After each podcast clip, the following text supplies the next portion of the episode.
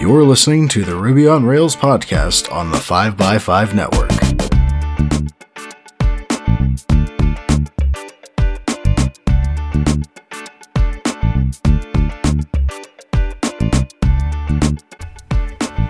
You're listening to episode 334, and I'm your host, Brittany Martin.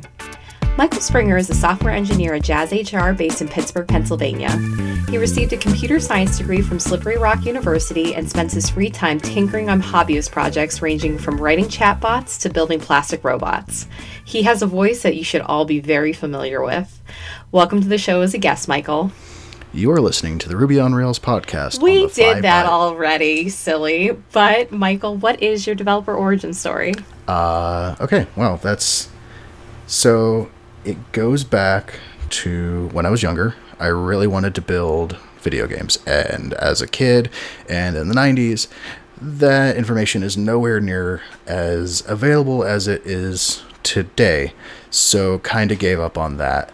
Uh, but when I was a teenager in high school, I got access to internet based resources and I would print off um, the HTML tutorials that I found online and I would like just like write stuff by hand and then write it back in notepad and try to make really crude web pages and that kind of like pushed me towards a path of web design and um, trying to go uh, into a web design program when I started looking into colleges and opted for just the computer science program uh, at Slippery Rock because they said you can make not just web pages, but you know more. And I was like, oh well, more sounds interesting, and uh, it's kind of like how I ended up here.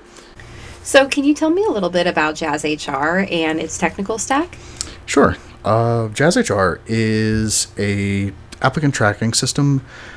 Uh, it's been around for about close to 10 years now, or a little bit over at this point. I, it's hard to keep track. Uh, there's been at least two rebrands uh, since I've been there. One was just adding the HR at the end.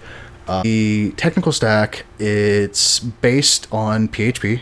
Uh, we run Symfony for our backend uh, for the most part, and then the front end is Angular JS running with uh, TypeScript for the newer front end components that we build out. So, I know you started at Jazz HR in an operations support role, which I actually think a lot of listeners who are listening, this has happened to. So, can you talk about how your role has evolved over the years? Yeah. Um, so it started out uh, being like the sole operation support uh, person, along with a lead who was in charge of uh, the test suite and end to end testing. And uh, there's kind of this problem of what we like to refer to as like bus theory, as I was like the one of like maybe a handful of people who knew very like deep innards about the application itself. Uh, most of the other teams were all focused on new feature development, so I would end up being tasked with like the bug fixes for the older parts of the application stack. Do you have any advice in how to get away from bus theory? Uh, document everything you do. Uh, it, it just literally comes down to if you're doing something and you're the only one who knows about that thing, write it down. Because I've I've actually been in a situation where I uh, was contacted because my teammates didn't know how to deploy a thing because I was the one who did it. Never assume that your teammates are going to know everything you know. It's important to document things and it's some people can consider that as a way to like work yourself out of a job. I think it's the opposite. It's making yourself more valuable because you're helping uh, improve the value for everyone else. I agree with you, and I think it also ensures that you can actually take vacation. I know throughout the pandemic, people are feeling kind of guilty about taking vacations and feel that even though they might be doing a staycation and ju- they're just at home, they still feel like they have to be readily available to cover anything that was isn't well documented and that they're the only person who knows what to do there. And so I just find it incredibly important that you shouldn't have to be contacted. So, well, we've been working at home since the pandemic started, of course. So, what's really cool is that you've gotten into some interesting hobbies and projects that I thought other developers might find inspiring. First off, let's talk about 3D printing. Why did you pick this hobby? Um, so 3D printing is something that I've like always had an interest in doing. It's just a problem of affordability. Um, and luckily, as time has gone on and some patents have expired, uh, the method uh, I'm I ended up uh, investing into, which is uh, FDM printing, or uh, it's basically extrusion of filaments through a nozzle, uh, or 2D printing just a lot stacked over and over again. I got into it because it was always interesting to me. Uh, I wanted to try my hand at some sort of manufacturing, even if it's like at home. Uh, I feel like there's a lot of things that can be done without having to like learn woodworking or like machine like machining like metals and it it's kind of one of those things that like you can apply to more things than you realize uh, and then one of the bigger things for me is with a, a hobby in plastic models, it definitely like fit the bill. It was a way to like either learn 3D modeling and try some stuff out for what's referred to as scratch building, or just a way to get a hold of some open source or even paid um, 3D models to build things that I would like to have, like miniatures for uh, tabletop gaming. That's awesome. So, do you have any favorite projects that you've printed so far? Uh, my favorite project right now is actually a tool to measure bolts and nuts, uh, which sounds a bit odd, but it's more valuable than you'd realize. Traditionally, you would, you know, take a nut or bolt to like a hardware store and like try to find a match if you didn't know the exact measurements. Uh, this allowed me to f- be able to order replacements online just by aligning it to the tool. And it's one of those projects that I was able to find uh, for free online under a Creative Commons license. Yes, which leads me to my next question. So tell me about the platform I regularly see you perusing for new ideas. So, what you typically see me on is Thingiverse by MakerBot. It is a platform uh, targeted towards makers to upload um, their projects and typically they're under some sort of creative commons license. I don't believe the platform has any sort of monetization model for selling things though they do exist uh, elsewhere online. You can um, tip thing tip people for things and uh, one of the bigger aspects to it is not just downloading the files, but the ability to remix.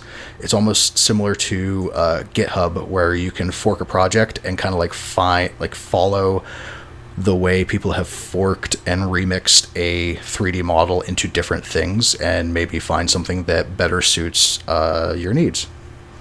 Would you compare Thingiverse to open source and software? Uh, it is pretty much aligned with that. Uh, I mean, you don't exactly have like the raw like object file sometimes. Most of the time, you just have what's referred to as an STL or a stereolithograph file. Uh, and but like given how these things work, you can just open one up in Blender and then you know just edit the model in a few different ways and then re-upload it uh, depending upon the Creative Commons license, of course. That makes sense. So, moving on to my favorite project that you've worked on while we've been home, Busy Light. So, what is Busy Light and where did the idea originate from? So, Busy Light is quite literally a light to indicate when I'm busy. Uh, the the project originated from a issue where it was hard to discern whether or not I'm on a call. Uh, that's common because in the case of like pair programming or in certain um, meetings, it's not obvious to a person walking by that you're on a phone call with someone or that you're in a you know a chat with several people. You just you might not see the camera. You might see a slide deck or uh, someone's code screen, which could just look like my my screen. Um, I had originally investigated, you know, some manual approaches which involve like an LED switch, but then that requires, you know, manually flipping a thing on and off, and that's kind of a pain in the butt, and you really don't want to do that all day. Uh, so I was like, oh, clearly there's probably got to be like a software based solution for this. And there are. There are plenty of commercialized products you can buy, but they're all targeting something like Skype or Microsoft Teams. And I work in a shop that uses Slack as our primary communication. So I kept digging and I found a project online. Someone had cl- clearly outlined every step of it, uh, making use of Raspberry Pi, a LED board, and they even included their own Python-based uh, server software and a the a plugin, I guess, for a some sort of Homebridge based software. But theirs was targeting once again Microsoft Teams.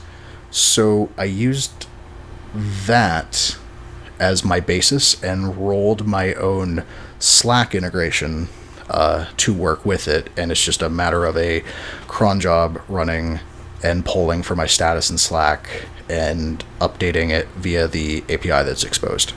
That's great. I have told so many people about Busy Light, and they immediately say, Take my money because everyone throughout the pandemic, if you're at home with a partner, this is a very common use case that might be happening to everyone. And so I seriously love Busy Light, and it's been very useful already. I can't take complete credit for it, but it is definitely something that's I think is affordable to implement compared to the um, the more commercialized uh, solutions. So, like any project, you're never really done. Do you have any ideas for a future version too? Um, a limited set, I guess. I would like to open source my Slack integration portion of it. Uh, and then another part of it is support for more than just busy or available statuses, uh, as we've experienced already, where I will set my status like for lunch or away for work, and you will see a red light, even though I'm clearly not busy or busy in the sense that you know I'm unavailable to you. One thing that I would like to see is currently Busy Light is only um, applicable to your Slack status. And so the idea that we could share Busy Light and be able to do a diff between both of our Slack statuses to basically say, you know, green light for both people to be able to interact would be a really neat feature. Yeah, that would be that would be kind of uh, an interesting way or could even split the LED board to have like one half be one person's status and one half be another person's status, and then if they both align, that would be uh, kind of neat. Although I'd probably need to move it away from just me to like a more centralized location. Yes, that makes sense, and we can actually use the uh, the rainbow variation that you showed me. Oh yeah, that was so, lastly, one of my favorite changes we have made this year was converting our second bedroom into a home gym. The trouble is, and a, a, lot of people have probably run into this, is that fitness equipment is now really hard to come by because inventory goes so quickly. So, I came to you with this problem, and what was your solution in this case? Well, uh, my solution, although I do have I, I, guess I shouldn't question the ethics of it. I, I see this as more of a finding a solution through my own means. Uh, I was like, why don't you just write a bot to do it? Because a bot can do it much faster than you can. And so that's what I did. What libraries did you use in order to implement the ShopBot? Uh, so the ShopBot is implemented in Node.js. Uh, I primarily leverage Cheerio, which is referred to as like the jQuery for Node.js, and Puppeteer, which is a Chrome uh, automation library for Node.js. So the way that we're able to keep this ethical, listeners, is that Mike set up this bot to purchase some inventory that I wanted for my own personal use. And I am thrilled to say that it worked. On Thursday, I got an order confirmation for the very inventory that I wanted that was only available for about 60 seconds on the on the site. Now because I've gotten the inventory that I want, ShopBot will now be retired. But it just shows you that there are many modern solutions to modern problems. I like to think of it as the equivalent of someone who has skills in like woodworking or some sort of machining for you know solving problems around their house or in their life. Uh, so I'm just doing the same thing, but with software. I agree. So I'm curious on your stance on this, and I have a feeling which way you're going to answer. But when building things to implement and learn, do you need to seek perfection? Oh no. Um, when you're learning, which is it's kind of hard to like determine like how do you want to learn? And it's like you you'd think that you want to go through like a tutorial but then you're now just copying stuff.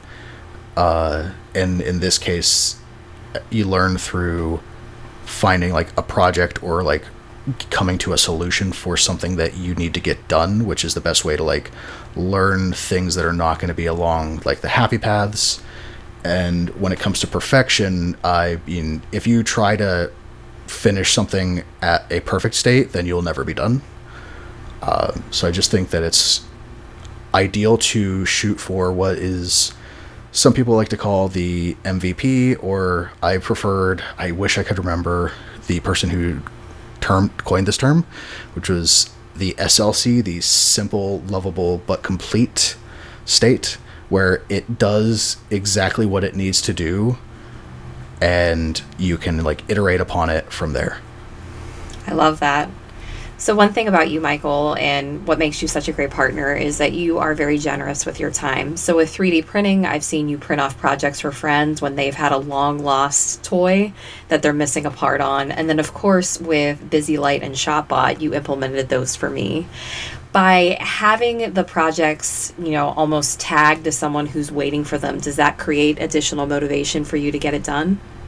Um, sometimes it helps better establish a deadline over something that I know that, like, for instance, my own website, I had been like working on that for the better part of a year, and, and it's because I'm the one who's, you know, in charge of that deadline, and I, you know, me going an extra day without having it doesn't really, you know, cause a problem. But for the instance of like printing parts for someone who needs something repaired, or in the case of the busy light, you know, every day that goes by is another day of, you know, confusion. Well, you had a snag with Busy Light where you first got a Raspberry Pi in the mail, you got it all set up, Busy Light was starting to work, and then all of a sudden it failed. And so at that point, I believe you had to order a new one and basically put the project on hold, knowing that you still needed to come back to it. Yeah, that was an instance of I had acquired the LED board and it shorted out, uh, which was a bit of a shame and also a good a good learning example of how to debug hardware because that is very far out of my wheelhouse. Do you believe that once you start a hobby, you really need to see it through, or is it okay to experiment with many different hobbies just to find one that's a good fit? I think it's important to try out many hobbies to see what you like, but I don't think it's a good idea to overinvest into something when you're just dipping your toes in the water. I agree. Now, with the three hobbies that we mentioned during this podcast, they're all somewhat related to code and somewhat related to what you do for a living. Do you find it important to have hobbies that are completely unrelated to software? Absolutely. Um, I think it's an important way to maintain a healthy state of mind. I have hobbies that are nothing to do with software, uh, just more physical building. And I think that helps you keep things fresh. You don't end up in this weird state of burnout where you spend all day writing software and then you go home and you still write more software. Uh, like it's you have to have time to take a break. I mean, sure there are people who do nothing but eat, sleep, and breathe software, and for them that may work, but it's not for everyone. I totally agree. So, Michael, how can listeners follow you? Uh, well, they can follow me by uh, finding me first off on Twitter. Uh, my handle is sprngr underscore. Uh, could not get the original one. Uh, I also have my GitHub, which is sprngr at GitHub, and my personal website, which is still a work in progress, but I think that's a good example of iterating as you go, and that is sprngr.com. Awesome. Well, it was so great to have you on the show. Listeners, just so you know, Michael can be credited with the improved audio on the show. He can be credited for both the intro and outro, and he really does support me in creating this podcast. So it was great to have you on. It was good to be on finally. You've been listening to the Ruby on Rails podcast on the 5x5 network. Subscribe to us on iTunes, Google Play, or wherever fine podcasts are downloaded to stay in the loop on Ruby on Rails and open source software. While you're at it, please leave us a review and thank you for listening.